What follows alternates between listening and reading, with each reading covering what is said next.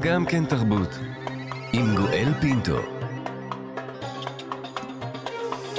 שלום, שלום מכולכם, תודה שהצטרפתם אלינו להסכת סוף השבוע של גם כן תרבות, מגזין התרבות של ישראל, על השבוע העמוס במחאות, בכיפופי ידיים, באלימות ובהשעיה שעבר על ישראל. נשאל האם דווקא הפגנת המוחים נגד המהפכה המשפטית בעיר בני ברק, אירוע שרבים משני הצדדים יצאו נגדו, יוליד רגע של תקווה. נדבר עם מי שפעם היה בציבור הכללי, נסיך למשפחה תרבותית, בנו של דידי מנוסי, שהיום היום יש להקדים לשמוע את התואר רב. הרב ניר מנוסי יהיה איתנו. נשוחח גם עם כלת פרס ישראל, השחקנית והסופרת גילה אלמגור, שאמרה לנו כי היא שוקלת להחזיר את פרס ישראל בו זכתה בגלל מהלכי הממשלה, ונשאל גם מי ינקה את הלכלוך שמכסה את הלב של כולנו כשכל זה ייגמר. מי ירפא אותנו הבודדים, מי ירפא את האומה, מי ירפא את המשפחות והילדים. עוד דברים רבים על שולחננו, עורך המשדר יאיר ברף, עורכת המשנה ענת שרון בלייס, על ההפקה מיכל שטורחן, האזנה נעימה. גם כן תרבות. והנה אנחנו מיד מתחילים עם הנושא הראשון שלנו לבוקר זה. צריך לעצור את ההפגנות והמחאות ולהושיט יד להידברות. כך אמר הלילה שר הביטחון יואב גלנט, בשעה שראש הממשלה נתניהו, שעשה בלונדון בסוף השבוע, זכה לשרשרת חיה של מפגינים נגדו. בתוך כך, אמש שוב הפגנות בעשרות מוקדים ברחבי הארץ, ומאות אלפי מוחות ומוחים שדורשים לעצור את המהפכה המשפטית שמובילה הממשלה. השבוע כולו יהיה בסימן של מחאות. שיבושים ועוד מיני מילים שעוד נדבר בהם היום בתוכנית עם המשך החקיקה שתעלה השבוע מדרגה. גם יום חמישי שעבר עלינו לטובה היה יום של שיבוש. התרחש בו אירוע עליו אנחנו רוצים להאיר זרקור לרגע, צעדה, הפגנה שקיימו המוחים בבני ברק. רובם של המפגינים התקבלו שם בברכה, בחיוך, אפילו בכוסות משקה קל, גם כאריות שולנט אה, חולקו שם, אמנם גם חזיזים נזרקו באחד מהמקרים מהמרפסות. מתייחסות אל עבר המפגינים, אבל אנחנו נתמקד דווקא במעגלי השיח שנוצרו בחלק מהמקרים.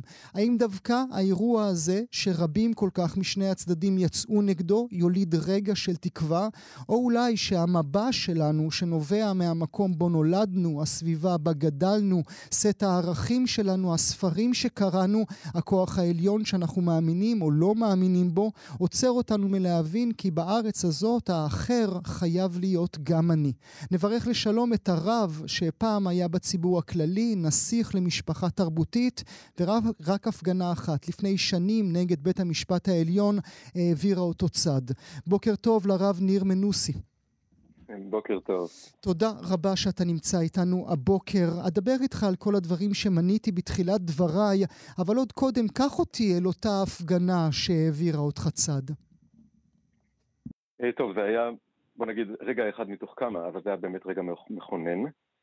אמ, מדובר לפני 24 שנים, הייתה אה, בארץ, התארגנה הפגנה ענקית של החרדים נגד בית המשפט העליון. הרקע היה שעמדו להעביר, לאשר את הגיור הרפורמי כקביל בחוקי המדינה, אה, והעמיד את כל הציבור החרדי בארץ על הרגליים, ומכל הארץ הגיעו להפגין בירושלים נגד בית המשפט העליון.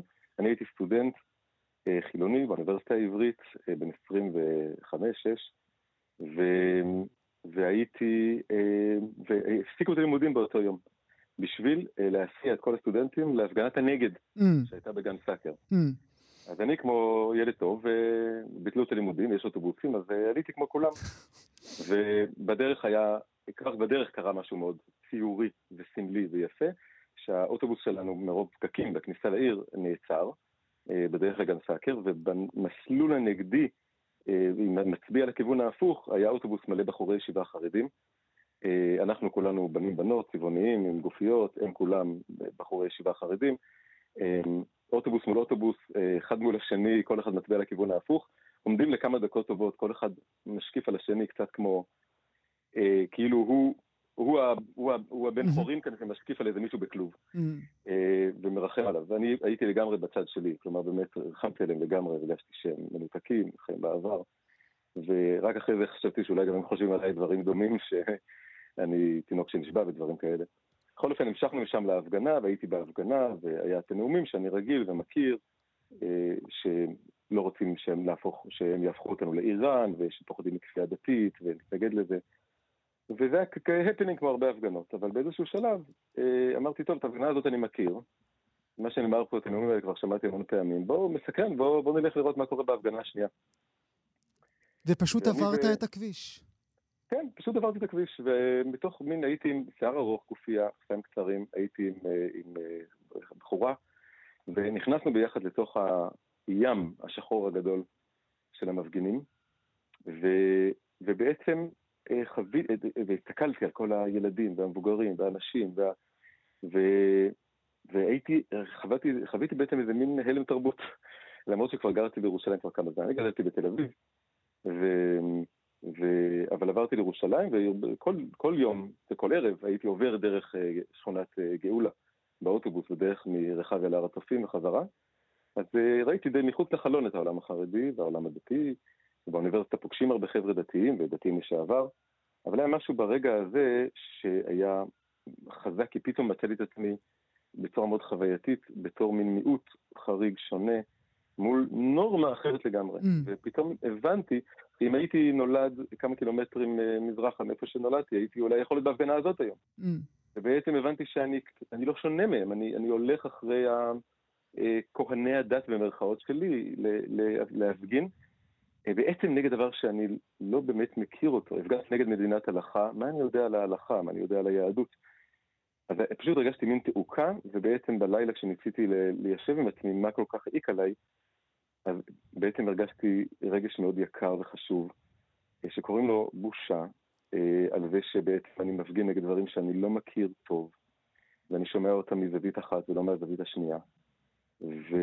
והבנתי, אפשר להגיד אפילו משהו יותר מזה, הבנתי שאני בתור איש שמאל מאוד הייתי, לי, הייתי עסוק במושג הזה להכיר את האחר ולפגוש את האחר, לקחת אחריות על האחר, היה שפה של לוינס שנכנסה לשמאל, והאחר הזה היה פלסטיני, היה mm. ערבי, הלכתי למפגשי שלום, הלכתי לסמינרים של יהודים ערבים, נסעתי לעזה, לסיורים, אבל לפגוש מתנחלים, לפגוש אה, חרדים, לא, לא מעניין אותי ולא, אפילו לא רוצה.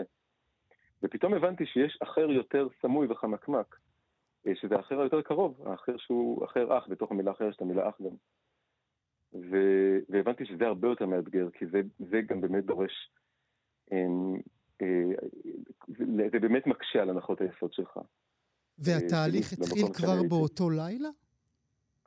באותו לילה פתאום גמלה בליבי ההחלטה שאני חייב להתחיל להכיר יותר טוב ולהבין יותר טוב. זה הצטרף להרבה הרבה דברים אחרים שאני למדתי באוניברסיטה, ומתוך הלימודים באוניברסיטה פתאום, אפילו מלימודים של היסטוריה, פילוסופיה של המדע, שזה מה שלמדתי, אז הרבה מה...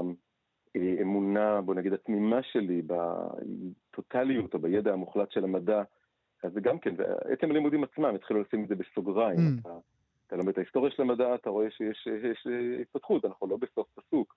אתה לומד את הפילוסופיה של המדע, אתה רואה את ההנחות יסוד, אתה לומד היסטוריה של פילוסופיה, אתה רואה כמה עד לפני 200 שנה, בכל תפיסת עולם היה איזשהו מרכיב מיסטי, טרנסצנדנטי, רוחני, אז היה הרבה הרבה תהליכים. אבל לא עשית, לא עשית, לא עשית את אותו תהליך רק הפוך? לא הפכת למאמין אה, גמור בצד אחד למאמין גמור בצד אחר?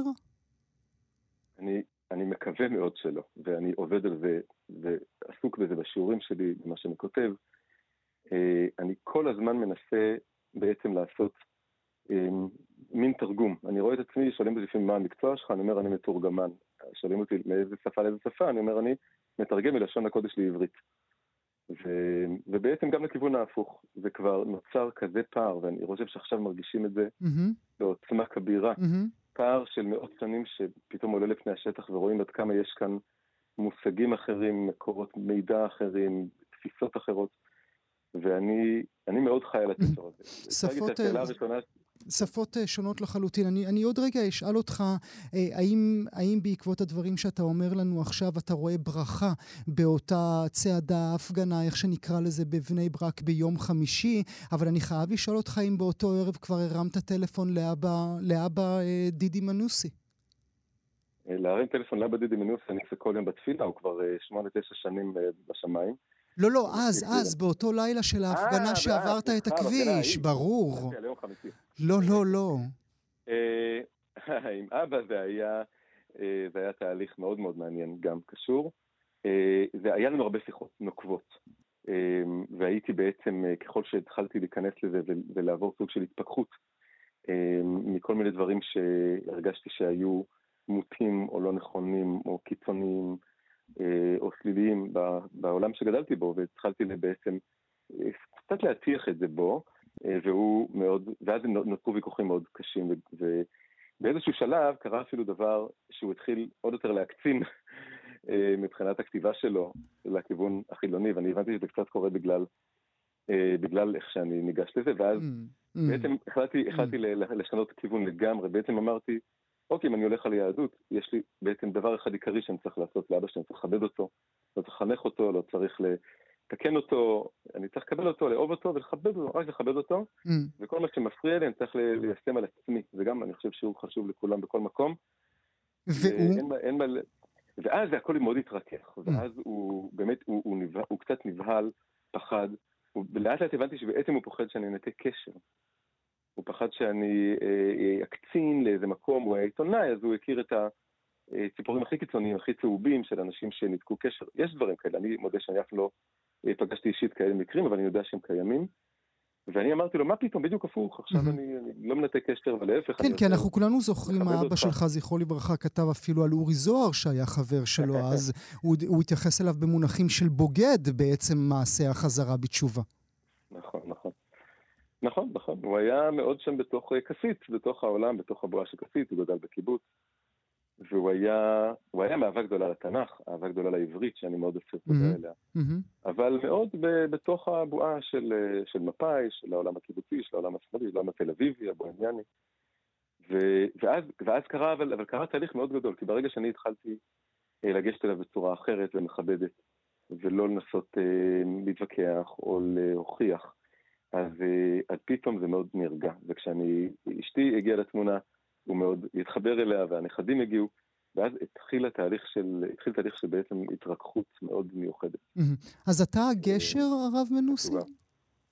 אני בטח שלא ה שום דבר בה"א הידיעה, אבל אני, אה, אני מנסה, בגלל הביוגרפיה הזאת, בגלל ה- אה, הזכות הזאת, אפשר להגיד, באדיבות ההשגחה הפרטית של הקדוש ברוך הוא, שהוליד אותי כאן ו- וגילה לי, מה שגילה לי על היהדות, על התורה מהצד השני, אז אני מנסה, בוא נגיד, אה, לפרוע את ההלוואה שקיבלתי. ההלוואה שקיבלתי זה שנתנו לי את, את שני העולמות האלה, ואני מנסה, בכל מה שאני עושה, אה, אבל, לנסות אבל לסובב השאלה היא. הרב מנוסי, אם בעצם. הבחירה שלך היום להיות חלק מהעולם הדתי, לא בחרת צד במובן של סולם הערכים. היום אתה אולי במידה מסוימת, כמי שמכיר את סולם הערכים החילוני, אתה אולי הראשון לטעון שהעגלה ריקה. לא, לא, מה פתאום. העגלה ריקה, המושג הזה, כן, מושג שהגיע, כן, לא מהזרם שלי, והוא משל לעניין מסוים, לעניין של החיבור למקורות, לשורשים, אבל ודאי שהיא מלאה בהמון דברים אחרים, בגלל שכל מה שקורה היום בעולם המערבי, המודרני, הוא גם תהליך אלוקי. וגם בו יש אמת וחוכמה ורגישויות חשובות, והקדוש ברוך הוא מתגלה מלמעלה ומלמטה. מלמעלה זה דרך התגלות ונבואה ו, ומסורת, ומלמטה זה דרך כל מה שאנחנו כ, כאנושות, כמשפחה אנושית כללית, אה, גם כמשפחה לאומית, מגלים ומבינים ומחדדים ומציפים לפני השטח. ואני מאוד מאוד רואה את הדו-שיח הזה כמפריע. עכשיו, באמת נכון שאני, בחיצוניות נקרא לזה, באורח חיים, אה, בחרתי צד, ואני שומר שבת, והילדים שלי בחינוך דתי וכן הלאה, אבל אה, אני, אני גם, צריך לומר, אני, החיבור, החלק שלי ביהדות נקרא לזה, האות שלי ביהדות, החלק שאני עסוק בו זה מה שנקרא, לא הרבה מכירים או מבינים את המושג הזה בדיוק, אבל זה נקרא חסידות. חסידות זה העולם של פנימיות התורה, זה העולם היותר רוחני, מיסטי, נפשי, Mm. ו- ושם אה, המגמה היא כל הזמן להיות קשוב לכל ה... בוא נקרא לזה, נקרא לזה הצדדים של ההוויה או של הבריאה, ולחבר אותם. אז למרות שעל פני השטח אני באמת בחרתי משהו שאני באמת חושב שהוא יותר מיטיב ויותר בנוי נכון לטווח רחוק, הוא מחובר יותר לעבר, הוא בונה יותר נכון את העתיד, אני חושב שהוא בונה משפחה יותר נכון, בונה את הזוגיות יותר נכון, חינוך, אני באמת חושב את זה, ובהזדמנות אפשר לפתח את זה יותר, אבל, אבל, אבל בעומק אני כל הזמן מנסה אה, להראות את ה... קוראים לזה את הניצוצות של הקדושה, הניצוצות של האמת, שקיימות בכל הדברים שהם mm. כביכול מחוץ ליהדות. אבל זה רק אתה. זאת אומרת, אם אני מקביל את אה, שנינו, אם תרשה לי, אני שיצאתי מהעולם החרדי ואתה שיצאת מהעולם החילוני, אולי לנו יש על מה לדבר, אבל לילדים שלנו אין שום דיאלוג ביניהם. כי אלה גדלו בעולם החילוני לגמרי, אלה גדלו בעולם הדתי לגמרי, והם, השיח ביניהם כבר לא קיים וגם לא יהיה קיים. אני לא רואה שחורות ככה, והילדים שלי לא, לא מתנהגים ככה, והם מאוד, אה, הם מאוד מודעים לעבר שלי, הם מאוד, זה בנסיכות שלנו כל הזמן, הם בגיל ההתבגרות, והעולם שלהם, בזכות זה, אה, יש בו, יש גם, גם לדור השני הוא, הוא שגריר מאוד חשוב, הוא באיזשהו מקום אפילו שגריר הרבה יותר אה, מאוזן, הוא מסוגל להיות כבר, לעשות את האינטגרציה ברמה שהיא, בוא נגיד, נקייה מהאפקט ההדף אולי של ה... אה, המהגרים מכאן לכאן, ו, ואני חושב שזו אחריות שלנו לעשות את זה, שלי ושלך, כמו שאתה אומר. אה, אני חושב שגם באמת, גם אני וגם אתה, ואני חושב שאגב, באמת הת, התאגיד שאתה חלק ממנו עושה משהו שלא היה בילדות שלי כשגדלתי עם התאגיד הקודם, כן, רשות השידור. אה, הוא עושה את הדברים האלה, אני מברך על זה, ואני חושב שזה צריך להמשיך את זה מכל הכיוונים, וזה צריך להיות בצורה עמוקה, בצורה עמוקה, ולא סתם להגיע למין פשרות והסכמים ודברים כאלה. זה צריך להיות ברור עמוק מה הנקודה שכואבת, שיקרה בכל צד, ואותה לנסות ל, ל, ל, לראות איך עושים אינטגרציה של הדבר הזה. ובעיניך זה מה שקרה ביום חמישי בהפגנה בבני ברק? זה היה מאוד מרגש בעיניי, מה שהספקתי לראות ושמעתי, אה, אני מאוד מאוד שמחתי שהיה את הדוכנים ששמו שם, מאוד שמחתי שאותו חזיז שנזרק היה יוצא מן הכלל ולא אפיין את, האווירה הכללית של מה שנוצר. אה, ו, והיה איזה קליפ שעבר כזה ויראלי עם איזה מישהו שהתחיל לבכות, ששמע שלום עליכם. Mm-hmm. אני לא יודע אם הוא עובר בכל המגזרים. כן. אבל אה, אני חושב שזה היה מצוין. זה היה מצוין בגלל שזה היה, התחיל מאוד בצורה של אצבע לעין, ופתאום בא משהו אחר, התעורר משהו אחר. ואני בעד, בגלל שהבועות האלה, אני יכול להגיד לך עוד רגע מכונן, כמו חוץ ממה שקרה באותה הפגנה, היה איזה רגע שאמרתי, אני, אני קורא כל היום את, את, את הארץ וידיעות קצת, כן? ואני, ואני, ואז יום אחד, יום שישי אחד, הלכתי, טוב, היום יש את האינטרנט, אז לא היה את האינטרנט, הלכתי לדוכן עיתונים וקניתי בכמה מאות שקלים את כל העיתונים שיצאו בעברית ובאנגלית בארץ באותו יום. ובמשך איזה שבועיים ישבתי וקראתי את כולם, אה, בשביל להכיר עוד זוויות. ו... ואני חושב שזה דבר מאוד מאוד חשוב. אני חושב ש... אני עכשיו באמצע הספר של שמחה רוטמן, hmm. שמסביר למה, אה, לפני ארבע שנים הוא כתב אותו, שבעצם אה, סולל את הדרך. לא מספיק סולל, אני חושב שהם לא עשו הסברה בכלל טובה. אבל הוא מסביר שם למה הוא, למה הוא חושב שהרפורמה נכונה. אני תוהה כמה אנשים בצד שמפגין נגד הרפורמה בכלל קרא את זה, בכלל מכיר את זה. וכמובן, משני הכיוונים זה הולך. אז אני, אני חושב שזה חשוב גם להיפגש וגם ללמוד ולקרוא את ה... אה, לצאת מהאקו צ'מבר, מה שנקרא. כן? ויש לנו תוחלת בעיניך? היום אה, בראי כל התמונות וההפגנות ו- והפערים והשבטים השונים, נוכל עוד להמשיך לחיות יחד? אה, בטוח שכן, אני כל הזמן מנסה להאמין בטוב. אני באמת מודה שאתם בעצם יצרתם איתי קשר אחרי פוסט שכתבתי כלאחר יד על נושא ההפגנות סטייל הסדרה של, הסדרה של שפחה, ואז הייתי בהלם אה, מכמות התגובות שקיבלתי משני הצדדים, היו המון שפרגנו, היו המון שבעצם כעסו, הזדעזעו, הרגיש שאני לא שומע את הכאב בצד השני, וזה היה לי מין תזכורת. הרבה חבר'ה שלי מהתיכון, שפתאום אה, הגיבו וכתבו לי כל מיני דברים, ובאמת עשה לי איזה רגע של חולשת הדעת, של וואו, כמה הפער עדיין גדול, כמה כל אחד חי את ה, רק את התקשורת שהוא מכיר, רק את הזווית שהוא מכיר, ולא מתחיל בכלל להבין את הצד השני. אה, והרגשתי במיוחד, אני מודה כאילו את הכאב מהצד של החברים שלי מהתיכון, שעולם ומלואו של מה שקוראים ישראל השנייה, או היהדות, או העולם הדתי, הם לא התחילו להכיר אותו. אבל, אבל, אבל, אחרי זה בתוך השבת, אה, מאוד החזרתי את עצמי לתקווה, ש, שאם אני חושב על שני ציבורים, אני, אני נחלש. אם אני חושב על אנשים, על כל אחד ואחת, ואנשים מסוימים, ושיחה ודיבור, ולקרוא עוד ספר ולקרוא עוד מאמר, ואני מנסה עכשיו לכתוב את זה מכתב אה, לכל החברים שלי מפעם, אה, ולנסות להביע משהו שאולי הם לא רואים, ולראות מה, מה, מה ייוולד מזה. אז זה ממלא אותי כן תקווה. אני חושב שזה צריך להיות מאוד אישי, בצעד צעד, ואז, ואז זה יכול פתאום לעבור, אני חושב, בוא נגיד איזה האצה כזאת, כן? אז... דברים עוברים האצה כשנוצרת מסה קריטית של אנשים ש... שמנסים להבין את הצד השני. אז לא הגשר, אלא גישרון צ'יק. נודה לך נכון. על השיחה הזו, הרב אה, ניר מנוסי. תודה שהיית איתי הבוקר. תודה לך רבה. גם כן תרבות. והנה אנחנו מתחילים מיד עם הנושא הראשון שלנו לבוקר זה. המדינה בוערת, ראש הממשלה נתניהו מפטר את שר הביטחון גלנט בגלל שהעז להתבטא נגד חוקי המהפכה המשפטית שממשלתו מעבירה. ראשי האוניברסיטאות והמכללות מודיעים על השבתת הלימודים החל מהבוקר ועד להודעה חדשה. ההסתדרות מודיעה כי יושב ראש ההסתדרות ארנון בן דוד ימסור היום הצהרה דרמטית כלשונם. המשק עומד בפני השבתה. גם הנהלת השלטון המקומי והשלטון האזורי שוקלים להצטרף לצעדי ההסתדרות. הנשיא הרצוג אומר הבוקר, ראינו הלילה מחזות קשים מאוד. אני קורא לעצור את החקיקה למען אחדות העם והאחריות המחייבת. ראש הממשלה נתניהו אמור בעוד כשעה לשאת דברים לאומה. מה יאמר והאם הדברים האלה יאחו את החברה הישראלית? נברך לשלום את השחקנית והסופרת, כלת פרס ישראל, גילה אלמגור. בוקר טוב לך, גילה.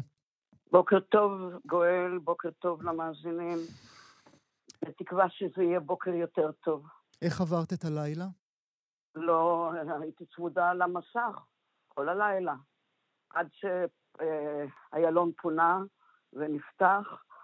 אה, אלה ימים, תראה, אני אה, זוכרת את, הל... את ליל הכרזת המדינה, הייתי בת תשע. מה שקרה אתמול, הייתה לי תחושה שזה כמו דז'ה וו. הנה, ליל הכרזת המדינה החופשייה, הבריאה, הדמוקרטית, ההמונים שיצאו ספונטנית לרחובות עם דגלים ושרו ורקדו, ואחר כך זה הפך לאלימות קצת, ואני רוצה, תרשה לי גם להגיד אה, אה, משהו לאהובי אה, שלמה ארצי. אם הוא היה לידי הייתי מחבקת אותו בחום רב. אני כל כך מעריכה כל מילה מהמילים שהוא כתב, והסירוב הזה לקבל את פרס ישראל בימים האלה הוא לא רק אה, עניין של אומץ אזרחי, הוא עניין של אומץ מצפוני, וזה האיש, ואלה המילים שלו, ואי אפשר היה לתאר את, מה, את, את התחושה טוב יותר מאשר המילים שהוא כתב כדי להסביר מדוע הוא מסרב. זה אומר, ולחזור... גילה, זה אומר, גילה, שאת שוקלת גם להחזיר את שלך? את פרס בהחלט. ישראל שלך? כן, כן. כל כך הרבה פעמים אה, כתבו לי אה, שהיא תחזיר, כתבו בפייסבוק אה, אה, וכל מיני על התבטאויות שלי, שהיא תחזיר, קחו ממנה את פרס ישראל. לא לוקחים ממנה את פרס ישראל. אם אני ארצה, אני אתן אותו, אני אחזיר אותו. בינתיים אלה ימים שאני לא זוכרת כאלה.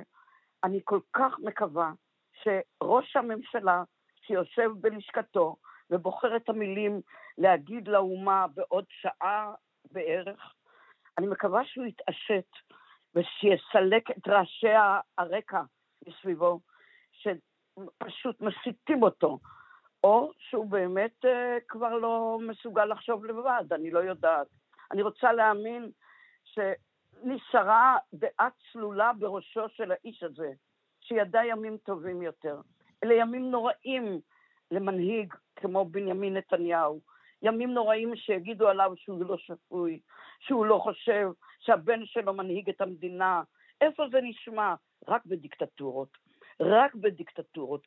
ופה לא תהיה דיק, דיקטטורה, אני יודעת את זה. מה שקורה היום, שההתגייסות של ההצטרפות של ראשי הערים, שביתות הרעב, ההסתדרות, כל התגובות המתגלגלות האלה, אם הקואליציה לא תעצור את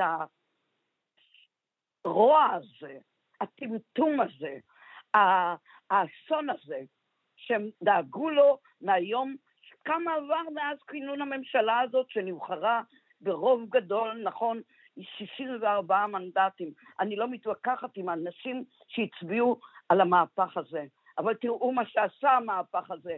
שיכרון הכוח, הבוז לבית הדין העליון, הבוז לישות השופטת. מה נשאר? עם של פרחחים, של בריונים, של מה זה? מה זה? בשביל מה אנשים נתנו פה את דמם? הילדים שלנו, האחים שלנו, האבות שלנו, מה זה? אנחנו דורכים על הדם שלהם. מטנפים היום את הדם הקדוש הזה. אני לא יכולה להאמין שזה לא ייעצר, אבל לא עד ל, ליום העצמאות וימי הזיכרון, שייעצר, ייעצר, ייעצר ויתחילו חשיבה מחדש. את, מדבר, את מדברת... איפה אנחנו? את מדברת, גילה, במונחים של, של, של, שיכרון הכוח, אבל אולי מה כן. שלמדנו יותר מכל בשבועות האחרונים, שאנחנו פלגים פלגים שלא באמת מסוגלים לחיות יחד. לא ההתנחלויות, לא הדתיים, החילונים, החרדים, הספרדים, האשכנזים, יש... הסיתו יש... אותנו זה בזה. הסיתו אותנו זה בזה. הסיתו אותנו. זאת הייתה מדינה שאפשר היה נכון, היה, אה, אה, אה, היו טעויות גדולות בדרך להקמת, אחרי הקמת המדינה, ללא ספק. המעברות וההתייחסות לעליות מגלויות כאלה ואחרות. אבל המדינה הזאת התבגרה ותראה מי הם השרים, מי הם האנשים בעמדות המפתח, האנשים שהיו הילדים במעברות בתוך הבוץ, באוהלים שעפו. אה, אי אפשר כל החיים להגיד אכלו לי, שתו לי. מי שרצה הלך ללמוד והתקדם, כי הארץ הזאת מהרבה בחינות היא ארץ האפשרויות הבלתי מוגבלות, הבלתי מוגבלות. ואני מוכנה להתווכח עם כל אחד, משום שאם אתה בא ממקום שהוא בעיניך טעות, כך לא באים לעולם, קח את המושכות ביד ותעשה לעצמך אחרת, ותנהיג את עצמך, ותראה באמת מנהיגים קמו ויצאו מגלות תימן ומעיראק וממרוקו ומפולין ומכל מקום בעולם אחרי שואה נוראה ויצרו את הנס הזה של מדינת ישראל. זה נס בעיני העולם, בעיני עצמנו. אני, לפעמים אני חושבת, אלוהים אדירים, 147 נפשות מהשבט של אימא שלי נשרף שם ב, ב, ב, ב, בשואה. והנה אני חיה במדינה שאיש לא קרא לי יהודייה מסריחה, איש לא רץ, רץ אחריי. רק פה בארץ, אם פתחתי את פי, פציתי את פי ואמרתי דברים שלא נעים למישהו, אמרו, מה, הזקנה הזאת עוד לא מתה? תהרגו אותה. תהרגו אותה, קחו ממנה את הפרס, קחו ממנה, קחו ממנה. אף אחד לא ייקח ממני את החיים שאני החלטתי עליהם. אני, אה, כל זמן שאני אה, יכולה לחשוב באופן עצמאי, אני אומרת, אז כיוון שאתה מקשיב לי גואל, עוד מילה ועוד מילה, שיעצרו, אבל יעצרו, ולא, ולא כאילו לשבועות כדי לעבור את ימי הזיכרון הקדושים ואת יום העצמאות ואת חג הפסח. לא, לעצור, לעצור, לעצור וחשיבה מחדש. אחרת, אחרת זה, זה יסתם הגולל על המדינה המופלאה הזאת. פשוט, אני, אתה יודע, אני כל כך הרבה מסתובבת בעולם, בגאווה כזאת. בגאווה, גם כשכעסתי וגם כשפגעו ונפגעתי, אמרתי לא. את הכביסה המלוכלכת הפרטית שלי, אני לא, חלילה, לא בחוץ. בחוץ אני בת ונציגה למדינה הכי מופלאה בעולם. ואני באמת חושבת שעד לפני שלושה חודשים זאת הייתה אכן המפלגה, המדינה המושלמת, עם הרבה טעויות, אבל הכל ניתן, בדמוקרטיה הכל ניתן לתיקון. בדמוקרטיה לכל אחד יש זכות לדבר. אז איך... אבל כשאומרת השרה אה, אה, אה, סטרוק הבוקר, שהיא מזלזלת לחלוטין במה שקורה ברחובות, הם לא רואים, הם לא מקשיבים, הם לא רואים את הקולות. לא היה דבר כזה מאז הכרזת המדינה, ואני אומרת לך שוב, בזה פתחתי. ההפגנה הספונטנית ברחבי הארץ, ממטולה עד אילת אמש, אחרי הכרזה על פיטורי גלנט, היא בשבילי הייתה כמו הלילה של הכרזת המדינה. הספונטניות של. לצאת להפגנה, להרים את הדגלים, זה כאילו שחר של יום חדש. ואני קמה הבוקר, מסתבר שהם המשיכו עוד, אה, יש כבר חוק דרעי 2 שעבר, ועוד ועוד ועוד. אז מה אנחנו עושים? יושבים שם אלה וממשיכים לחקוק חוקים נוראים, דרקוניים, לבוז לבית המשפט העליון, אז איפה אני חיה? מזלי שהרוב כבר מאחוריי. יש לך עוד רגע של תקווה? כן, כן. יש לי עוד רגע של תקווה, אה, אחרת לא הייתי פוקחת את העיניים הבוקר. גילה, אלמג... גילה אלמגור, אני מודה לך מאוד. תודה רבה שהיית איתי הבוקר. תודה רבה לך. גם כן תרבות. אנחנו עוברים מיד אל הנושא הבא שלנו, על מצבנו הנפשי. נדבר כעת בראי מה שהתחולל ומתחולל בציבוריות הישראלית בחודשים האחרונים עם התנעת המהפכה המשפטית. מצבנו הנפשי גם כיחידים, אלה שמתעוררים בכל בוקר ומיד גולשים במרשתת, מבקשים לדעת איזה אסון התרחש עלינו בשעות המעטות שהצלחנו לישון בהן. גם מצבנו הנפשי כאומה, איך מבריאים אדם מן החרדה, איך מבריאים אומה, והאם הלכלוך שנמצא לכולנו על הלב יכול בכלל להתנקות. רק נזכיר את דבריו של יושב ראש ההסתדרות הרפואית, הפרופסור ציון חגי, בתחילת השבוע, שאמר שמנתוני עמותת עזרה ראשונה נפשית, ער"ן, עולה כי רבע מהפניות קשורות למצב הפוליטי, וכי מספר מקרי הדיווח על דיכאון וחרדה נמצא במגמת עלייה. נברך לשלום את הפסיכואנליטיקאית הדוקטור מירב רוט, ראש התוכנית לפסיכותרפיה באוניברסיטת תל אביב. בוקר טוב לך. בוקר טוב. אני יודע שאני לא משלם על הסשן הזה, אבל רק אומר לך שלא ישנתי טוב בחודשים האחרונים. כן, כן, אתה ו- והרבה מאוד אנשים ביחד איתך. גם את? אני, יש לי תכונה טובה שאני, כשאני כבר שמה ראש על הכרית אני ישנה, אבל אני ישנה מעט. אה, אבל בהחלט זאת הייתה תקופה מאוד אה, מערערת אה, של מצוקה חריפה. גם, גם עבורי כמי שמלווה הרבה אנשים בקליניקה וכראש התוכנית, אתה יודע, את המטפלים, המטפלים היו במצוקה בתקופה הזאת, לא רק המטופלים, בשאלה איך מלווים אנשים כשכולנו כל כך מעורערים תחת מתקפה כל כך uh, חריפה על, ה, mm. על, הנפש, על הנפש המדינית. Mm-hmm. ואולי אפשר לומר או לשאול, האם אה, הערעור הנפשי שעבר על כולנו דומה בין שני הצדדים? האם הערעור הנפשי שעבר על מתנגד המהפכה ותומך המהפכה זה אותו סוג של לחץ נפשי? אני לא חושבת ש... בוא נגיד ככה, יש דברים משותפים ויש דברים אה, מבדילים.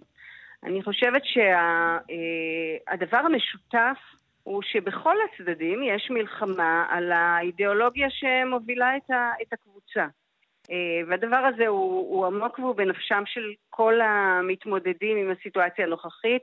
ואנחנו באמת מדברים אה, אה, על אידיאולוגיות שהן אה, לא רחוקות, הן לא מופשטות. אני חושבת שחלק גם מהדבר החשוב שקרה עכשיו, זה שזה נפרם לפרטי פרטים והפך להיות מאוד ברור לכל אחד במדינת ישראל עם מה הוא מזדהה, את מה הוא מגנה, על מה הוא לא מוכן לוותר, מה קדוש בעיניו. זה, זה, זה היה תהליך שאני גם מאוד רואה באופטימיות את החלקים הטובים שלו. אבל לצד זה הייתה כמובן בהלה מאוד גדולה ו- ומצוקה, אני חושבת יותר בצד של המרכז-שמאל, שבאמת הרגיש מאוד מאוד מאוים לעומק על הדברים שבהחלט קדושים עבורו, והוא, והוא הרבה זמן הדחיק אותם. Mm-hmm. הוא הדחיק אותם, הם היו שקופים בעיניו. אז החרדה וה, והמצוקה הייתה מאוד גדולה. אתה יודע, פגשנו, עשינו מפגש של, של המכונים הפסיכונליטיים עם קבוצת למרחב. למרחב זה מטפלים לבריאות הנפש בתוך האוכלוסייה החרדית. קודם כל זה היה מפגש יפה, מרתק, מרגש, של שיחה בין אנשים שמאוד לא מסכימים אחד עם השני. שזה יפה לראות שזה אפשרי וחשוב. אבל חלק ממה שהמטפלים החרדים אמרו לנו, זה שהקליניקות שלהם הרבה יותר שקטות משלנו. שזה היה מעניין לראות, להבין שהם לא, לא הבינו, הם לא הבינו על מה אנחנו נרעשים. זה היה חלק מהגילוי הגדול של הרגע הזה. חרדה, זו הכותרת שאת נותנת לתחושות של החודשים האחרונים? זו הכותרת הקלינית? חרדה היא הייתה מאוד דומיננטית, באמת, כמו שאמרת, אחד מכל ארבעה פונים לער"ן על בסיס פוליטי, אף פעם לא היה דבר כזה. בקליניקות אנחנו לא זוכרים מהומת אלוהים כזאת כמו שהייתה בשבועות, בחודשים האחרונים. אה, חרדה מאוד אה, עמוקה, פרנויה, חשדנות קשה ביותר, שעדיין נמשכת, אני במובן מסוים היא מחריפה כרגע, חשדנות הדדית עמוקה ביותר. אה, תחושה של אה, נגזלות, שאתה מרומה, שכל מה שהיה לך מובן מאליו, זרקו אותך החוצה ממנו. יש את המושג הזה היפה של פרויד של העל-ביתי, שזורקים אותך החוצה מכל מה שמובן מאליו בעיניך, כל מה שהוא הבית בשבילך, ואתה פתאום לא יודע באיזה מדינה אתה חי, באיזו חברה אתה חי, האם אה, אה, רומית, האם אה, כל מה שנלחמת עליו וחשבת שהוא לחם חוקך לא קיים, הוא לא אמיתי, זה, ערעור מאוד אה, יסודי של, אה, של הקרקע שעליה אנחנו עומדים. עוד רגע אשאל אותך מה אפשר לעשות באמת כדי להתנקות, אם זה בכלל אפשרי, אבל אם את מרשה לי במובן אישי, האם הדעות הפוליטיות שלכם כמטפלות ומטפלים נכנסים לחדר הטיפולים? האם את כאשת ימין או אשת שמאל מטפלת אחרת במטופל אה, אה, שמביע חששות מהצד הזה או מהצד השני? אז תראה, אני, אני הוצאתי מכתב לקהילת המטפלים אה, ממש לפני אה, כחודש, לא לשכוח את התפקיד שלנו. בשעה הטיפולית, התפקיד שלנו הוא לזכור שהפוליטי והאישי הם נפגשים תמיד עם ההיסטוריה האישית של המטופל. אז אה, גם אם אני פוגשת אדם שדעותיו הפוליטיות שונות ממני או דומות לי, גם הדמות היא אשליה בקליניקה. כי כל אדם מגיב מתוך ההעברה הבין-דורית של המשפחה שלו, הטראומות הפרטיות שלו, הטראומות של הוריו ושל סביו, mm-hmm. ואם אתה מקשיב קלינית בצורה אחראית, אתה מהר מאוד תמצא את עצמך מלווה את הסיפור האישי ואיך הוא מתגלגל לתוך הסיפור האידיאולוגי. אתה יודע, אנחנו רואים את זה מאוד ברור. למשל, שעולים אנשים שהמשפחות עלו ממדינות של דיקטטורה, אה, ארגנטינה וכדומה, החרדות שלהן הן אחרות מהמשפחות של העברה בין-דורית של השואה למשל. זה לא אותה חרדה. אז אה, אם אתה קשוב, אתה עובר מהר מאוד לטפל באישי שפוגש את הפוליטי, או בפוליטי שבתוך האישי. אם עברתי לדבר פוליטיקה בגלל העמדות שלי, אז אני באותו רגע עזבתי את התפקיד שלי כמטופלת, וזה לא מה שאני אמורה לעשות. אז נדמה לי, אם אני בוחן נכון את המצב של כולנו, מצבנו הנפשי של כולנו, יש אה, כמה עמודות שצריך לטפל בהן. גם האדם הפרטי, גם האומה כאומה, גם המשפחות פנימה. אנחנו בשבוע הבא נשב לליל הסדר כולנו. מה לעזאזל אנחנו אמורים לעשות אל מול האנשים שהפגינו מולנו רק לפני עשר דקות, וגם בילדים שלנו. בואי נתחיל באדם, כי נדמה לי שברגע שאנחנו נבריא את עצמנו, נוכל לטפל בשאר הדברים האחרים. אז איך מתמודדים, אה, או מה את אומרת למי שחווה את אותן חוויות של חרדה, פרנויה, חשדנות ותחושה שהוא מרומה? תראה, אני חושבת שיש לנו ברגע הזה משהו גם אופטימי באמת להאחז בו, וזה שהכל גלוי. בהתפתחות נפשית אנחנו יודעים שהתנאים להתפתחות נפשית היא להסיר את ההדחקות. וההדחקות הוסרו. אנחנו, אנחנו, המשבר הגדול הזה, כשמגיע מטופל אליי לקליניקה, והוא במשבר גדול, התפרקו לו כל ההגנות, והכל אה, מפוזר לי על השטיח של הקליניקה, אז הוא יכול להיות מאוד מיואש ומבוהל. אני יודעת עבורו שכרגע התחיל תהליך של שיקום, אנחנו, אם אנחנו נעשה עבודה. Mm-hmm. אז כרגע התחיל דווקא תהליך של שיקום. זה נכון גם ברמה המדינית. יש דבר כזה בריאות נפש פוליטית. בריאות נפש פוליטית אומרת שאנחנו מקשיבים לריבוי הקולות. אגב, על זה כל ה...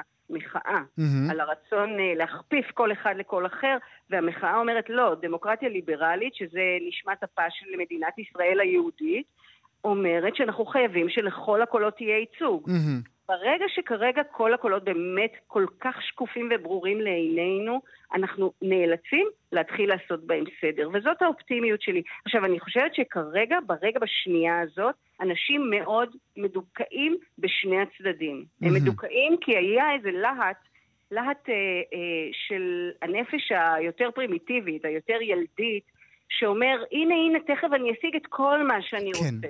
כן. זאת אשליה, זה כן. אף פעם לא יקרה. ואנחנו ברגע הבחירה בין הגם וגם לאו-או. בדיוק, בדיוק.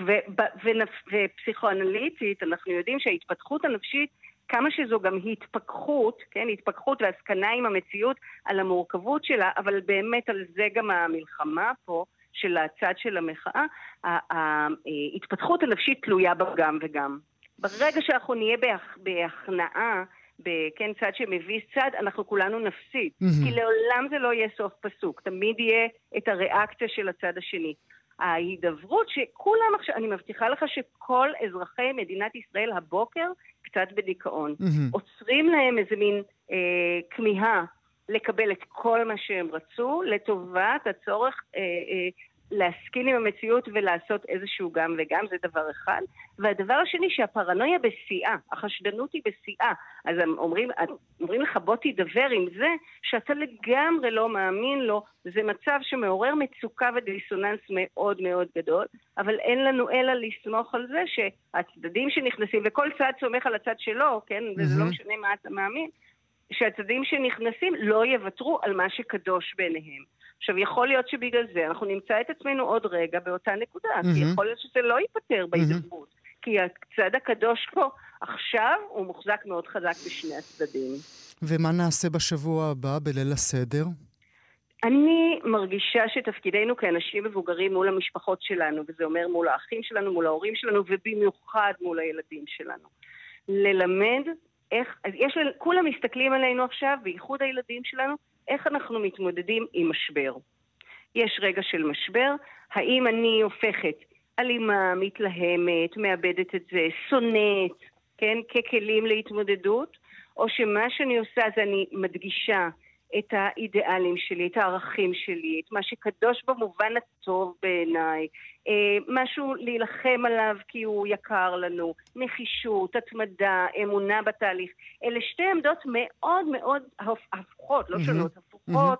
להתמודדות עם מצב משבר. הילדים מסתכלים עלינו. אם אנחנו נראה להם שאנחנו מאמינים בתהליכים ארוכים, שצריך לנשום עמוק ולא לוותר על מה שקדוש לנו, ושאנחנו יודעים שלשם אנחנו חותרים, ושאלה אידיאלים יפים, ולחבר אותם עכשיו לאידיאלים, אז חג החירות הוא בדיוק הזדמנות מצוינת לעשות את הדבר הזה. אבל איך הם מצליחים אה, להימנע או לקפץ מעל אה, תעביר לי את החרוסת, אה, יא טמבל, מה הצבעת בבחירות האחרונות? אז, אז אני, אני באמת, אני, אני חושבת שכל אחד מאיתנו, יש לו כל הזמן תפקיד ב, ב, בסביבה שלו. להיות שגריר של, של החלקים היותר בוגרים באישיות שלנו. ובדיוק הדבר הזה שאתה אומר, הטמבל, כן? הדחף, הדחפים נורא חזקים, היצרים משתוללים עכשיו, היצר האלים משתולל עכשיו, כי ככה זה בנפש הילדית, זה מפוצל. שחור, לבן, אנחנו והם, טובים ורעים, העולם יותר מורכב מזה.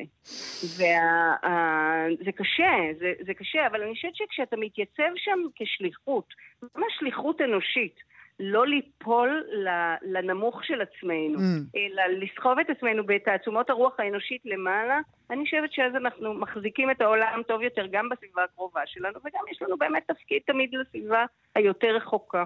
אבל כשאת אומרת לא ליפול, את מתכוונת לסתום?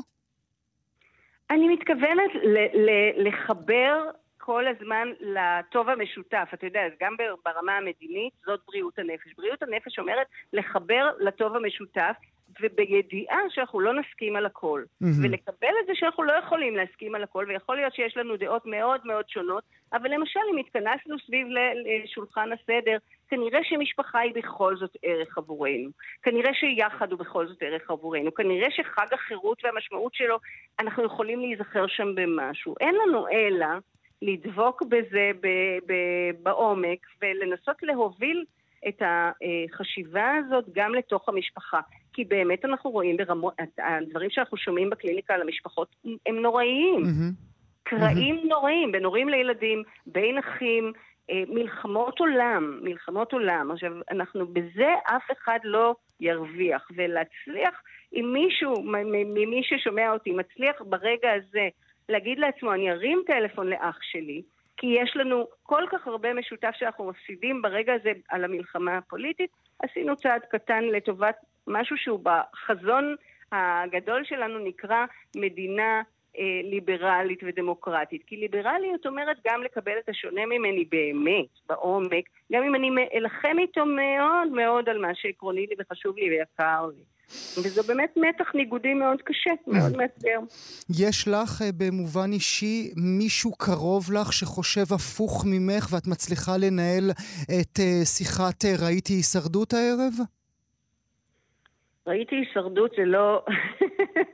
אני לא בטוחה שזו השיחה שאני הייתי מנהלת, אבל אה, אני... אה, יש אנשים שלא אה, מסכימים איתי. לא, לא יודעת אם בסביבה המאוד קרובה שלי, אני, יש לה, בטח לא במשפחה שלי, ה, ה, אנחנו מאוד מלוכדים סביב המחשבות ה, על המצב, אבל אתה יודע מה, ניהלתי, רצתי בבוקר עם חברות שלי בפארק. וניהלנו שיחה בין עמדות קצת שונות, ואני חושבת שהייתה שיחה טובה. ויותר מזה, אני אומר לך עוד פעם, המפגש הזה בין המרחב שניהלנו עם, הפסיכול... עם המטפלים החרדיים, הוא היה מפגש מרגש, כי יכולנו לא להסכים, יכולו להגיד, תשמעו, דמוקרטיה היא לא ערך עליון עבור החרדים, זה לא דמוקרטי האמונה באלוהים, כן, כפוסק עליון, mm-hmm. היא לא דמוקרטית, ויכולנו לשבת מולם ולדעת שאנחנו מאוד לא מסכימים, ולכבד אותם על האפשרות שלהם לומר אמת, על האפשרות שלהם להקשיב לנו, על האפשרות שלנו להגיד להם מה זה אה, לכבד את האחר באחרותו גם בצד היהודי, הייתה שיחה מאוד משמעותית, וזה בגלל שזה מטפלים. מטפלים הם באמת אמונים על ה... היכולת הזאת להכיל, להקשיב, להקשיב למה שאתה צריך לעצור ולא להגיב אליו במהירות. אז זה אתגר מאוד גדול, אני עוד פעם אומרת, זה לא פשוט, זה גם לא היה פשוט שם, אבל, אבל זה יקר בעיניי האפשרות הזאת. נאחל את זה כולנו לעצמנו. אני רוצה להודות לך מאוד, הדוקטור מירב רוט, לעונג רב. תודה שהיית איתי הבוקר. בוקר טוב. גם כן תרבות. אנחנו עוברות ועוברים מיד אל הנושא הבא שלנו. בראי המציאות הכאוטית בה כולנו חיים בחודשים האחרונים, המילים של כולנו אה, הופכות אה, לא ברורות ממש. המילה של אתמול כבר לא מצליחה לתאר את התחושה שאנחנו חשים היום. המילה של היום לא תתאר את תחושות המחר. זו הסיבה שבשבועות האחרונים מילים נדירות בדרך כלל בשפה העברית, מריכוך דרך שיבוש, משיתוק דרך הקפאה, ממהפכה דרך רפורמה, הפכו שגורות בפי כל, מבלי באמת שאנחנו מבינים את אותן המילים. נעשה עבורכם סדר, כי אם המציאות כאוטית, לפחות שהעברית תהיה נהירה, מי שתלמד אותנו ותסביר לנו ותצחיק אותנו, אותי היא גם תפחיד באופן אישי, היא יועצת הלשון של תאגיד השידור רות אלמגור רמון. בוקר טוב לך.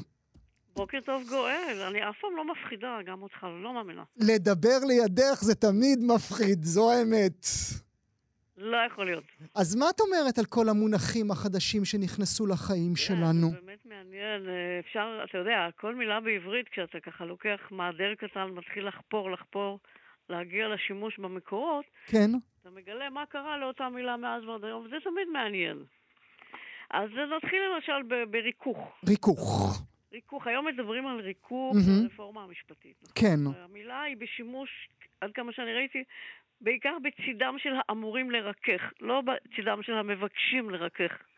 אם מדברים על, על הקואליציה, שהיא מדברת על הריכוך. על הריכוך. כי, כי מה? כי, ו... כי את המילה הנהירה יותר פשרה הם לא רוצים להוציא בדיוק, מהפה. בדיוק, בדיוק ככה. המילה פשרה, המילה פשרה, המילה היא סימטרית יותר, כניעתית יותר. כן, התכופפנו חס וחלילה. אה, אני לא יודעת, אה, אה, גם בריכוך יש סוג של התכופפות, אבל התכופפות מעטה, בשעה שפשרה מגיעה לאמצע פחות או יותר. נכון? והריכוך הוא קצת לקראת, הליכה לקראת. אז זה מעניין. עכשיו, אם אנחנו... אה, אולי גם אפשר להוסיף, וזה אפרופו הדברים שאת אומרת לנו, יש במילה ריכוך, מעבר לזה שהיא מילה נורא נעימה. היא, היא, היא חמודה כזאת, מעבר לזה שהיא כזאת ויש לה צליל נורא יפה, היא גם אה, אולי מדברת במונחים של אקטיבי ופסיבי. יש שם מרכך, העושה את הצעד, הזה שבא לקראת, אז אני גם מקבל קומה נוספת של איזה איש נחמד אני. אני ממש מסכימה איתך, ולכן אמרתי מההתחלה שהריכוך משמש את האמורים להתרכך. Mm-hmm. לא מבקשים תתרככו, אלא אומרים אנחנו נתרכך. Mm-hmm. כן? וזה באמת מעניין מאוד. אה, עד, אה, בעצם התחלתי לחשוב על זה רק אחרי שאתם שאלתם אותי, זה ממש מעניין. אז יש פה ב... אמ, מה ההיסטוריה שלה בעצם? אז זהו, הפועל לרכך בעצם לא כל כך חדש. אה, שים לב, הדגש הזה של לרכך של בניין פועל, הוא קצת מוציא את, הר, את הרכות מהרכות, נכון? נכון? הרך היא מילה הרבה יותר רכה. כן, רך. זה, זה בעצם המקור mm-hmm. שישנו במקרא, mm-hmm. בתנ"ך. אבל הפועל לרכך קיים רק ב... מ... מימי הביניים ואילך, ואתה יודע שבימי הביניים הרפואה מאוד התפתחה, כל המדעים מאוד התפתחו. Mm-hmm. ושם משתמשים במילה לרכך במשמעות של ריכוך המכה, לרכך את המפה, אה, לרכך וואו. את המכה. וואו. כן? אה, על ידי זה שמורחים עליה משחה, אנחנו מכירים את זה mm-hmm. עד היום. Mm-hmm. ריכוך של פצע, ריכוך של מכה. אה, והיום אנחנו, ככה, אם אני קופצת להיום, אז יש לנו ריכוך של האויב, שזה באמת קצת שונה מריכוך הפצע. אבל יש בזה גם דמיון, נכון? ככה אנחנו נאחזים יפה במקורות כן, שלנו. כן, יפה. זה גם מגיע אלינו במקורות היהודיים? יש גם... מקטין את ההתנגדות שלו. כמו שהשמן מרכך את המכה, מקטין את ההתנגדות שלה ואת האגרסיביות שלה. זה גם מגיע גם מהמקורות. היהודיים שלנו, רות? סליחה, גואל, לא שמעתי? זה גם מגיע מהמקורות היהודים שלנו? ודאי, אני מדברת רק על המקורות היהודיים. אני מדברת על רופאים יהודיים כגון הרמב"ם, שדיברו על... על ריכוך של אה, מכה, כן? רק הכל, הכל מהמקורות היהודיים והעבריים, כן? והיום הקואליציה מרככת את העמדות שלה, מרככת או לא מרככת. עכשיו, אה, מעניין, אם, אם אתה רוצה עוד, עוד אה, מבט על ריכוך, ריכוך שהוא שם עצם, כן? תאר לך, כמו סיפור, נכון? סיפור הוא שם עצם. כן. לא רק הפעולה של הסיפור, אלא גם התוצאה. Mm-hmm. אז ככה ריכוך יש במדרש, הוא מאכל רך שהיו נותנים לנשים הראש, למשל. תנו לה ריכוך כדי שהיא תרגיש טוב יותר. כן? זה היה, זה, זה לא נמצא היום בשימוש, אבל... מעניין. אולי צריך להמציא... החז"ליים שלנו. אולי צריך להמציא אה, מילה אה, חדשה לגמרי למי שגם יצר את הפצע וגם מביא את התרופה לה, ואז זה כבר סיפור אחר לגמרי. אז זה ריכוך, שמנו זה בצד, ריכוך, הבנו. היום. אני רוצה להזכיר עוד, עוד בריכוך, עוד טיפ-טיפונת, עוד מילה אחת קטנה, קצרה. אה, הרכיכות, כן? הרכיכות. כן, כן. אתה יודע, זאת מערכה עצומה של בעלי חיים חסרי חוליות. כן. אחת הגדולות חלקן טעימות מאוד, רות, אני לא יודע אם את uh, יודעת. מה? חלקן טעימות מאוד. אה, כן, אני לא יודעת, אני רק יודעת זה משיפורים, אבל... נכון, אז חלזונות, צדפות, תמנונים, דיונונים, כל אלה רכיכות, אז גם זה מאותו השורש. מרתק. מה... נעבור לשיבוש. זו נעבור מילה לשיבוש. קשה יותר, היא אגרסיבית. נכון, היא אגרסיבית, בניגוד לריכוך שהיא בדיוק ההפך מזה, אתה צודק, והיא במקור מילה ארמית. לשבש בארמית פירושו לקלקל. בארמית הפועל הוא לא שיבש, אלא שבש, זאת הצורה הארמית, ופירושו קלקל. ויש חושבים, זה מאוד מעניין, אנחנו מכירים את המילה ביש, נכון? רע. שגם היא במקורה ארמית. ביש רע, שזה בעצם באיש, כי זה קשור בפועל באוש, במילה באוש. אבל אנחנו מכירים את המילה ביש, עסק ביש, מזל ביש. ויש השערה שהשיבוש הוא תוספת של שין לביש, כן? וואו. להפוך משהו לרע. כמו שיש לנו מלש... מחזר לשחזר, מדרג לשדרג, אז יש לנו מ... אה, מביש שבש. זאת השערה, אבל היא השערה נחמדה, אז חשבתי... מאוד יפה, מאוד יפה. זאת אומרת, אם הביש זה הרע, אז השיביש, השיבוש, הוא האם אימא של הרע. האם אימא והגורם ל, נכון, הגורם ל. עכשיו, יש, ב, ב, אנחנו קצת מרגישים מדינה משובשת, אבל כשאנחנו מחפשים מהי מדינה משובשת בתלמוד, היא משהו לגמרי אחר, וזה מאוד מעניין. זה גיליתי עכשיו לקראת השיחה איתך, אני גם לא ידעתי את זה. מדברים על מדינה משובשת שהיא מלאה גייסות, כגון גייסות של הרומאים שמציפים את המדינה ולא נותנים לעבור. אוקיי. זה דבר שאנחנו קצת מכירים. ואז מתעוררת בעיה, יש עדים שצריכים לבוא להעיד על משהו ממקום למקום, אבל הם לא יכולים להגיע. למה? כי המדינה משובשת, מלאה צבא. ואז יש שם פתרונות, העדים מעידים במקום אחר, מעבירים את העדות שלהם. זה, זה, זה מעניין, כמובן, הדרכים להעביר היו קצת פחות משוכללות מהיום, אבל היו עושים. אז זאת מדינה משובשת, מדינה מוטפת צבא. זאת אומרת, אם אני הבנתי אותך נכון, השיבוש היא בעצם זה שהתנועה הופכת קשה יותר, הכל הופך להיות איטי יותר. נכון. מעניין. בואי נעבור לשיתוק. כן. עוד משהו אני חייבת לומר על שיבוש, כי יש, יש אמרה שבוודאי המאזינים, אה, אחדים מהם לפחות, אומרים לעצמם עכשיו בראשם. יש אמרה יפה מאוד, שכדאי גם לאמץ אותה, מי שלא מכיר, שבשת כיוון דעל, על. והאמרה הזאת אומרת, שיבוש, אם הוא נכנס, נכנס. נניח, גואל, שלך יש איזה שיבוש לשון שאתה לא יכול להיגמל ממנו, לכל אחד... יש לי רבים, יש לי רבים, רות. יש רבים, אז בוא ניקח אחד. ואז אתה אומר לי, אני לא יכול לסכן את זה.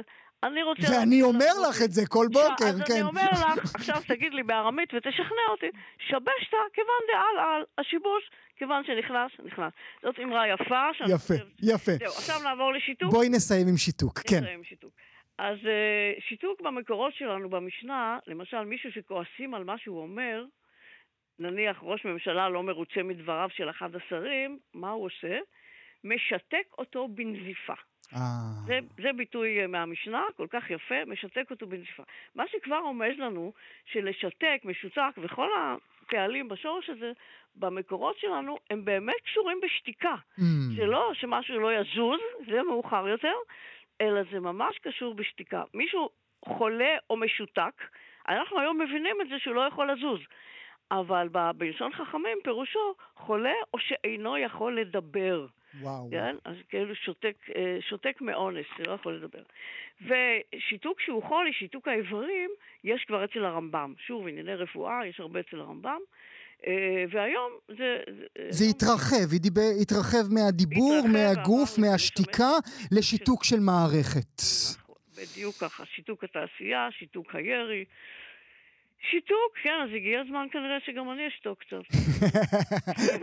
ואפילו מצאת לי את התירוץ המוצלח מאוד. כשבפעם הבאה תאמרי לי שעשיתי משהו לא בסדר, אני אומר לך, אין מה לעשות, חברה. בתנאי שתגיד שבש לכיוון דעה.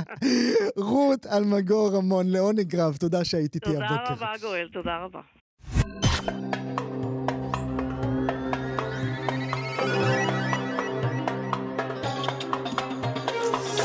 זהו, הגענו לסיומו של הסכת נוסף לסוף השבוע של גם כן תרבות מבית כאן תרבות. עורך המשדר יאיר ברף, עורכת המשנה ענת שרון בלייס, על ההפקה מיכל שטורחן.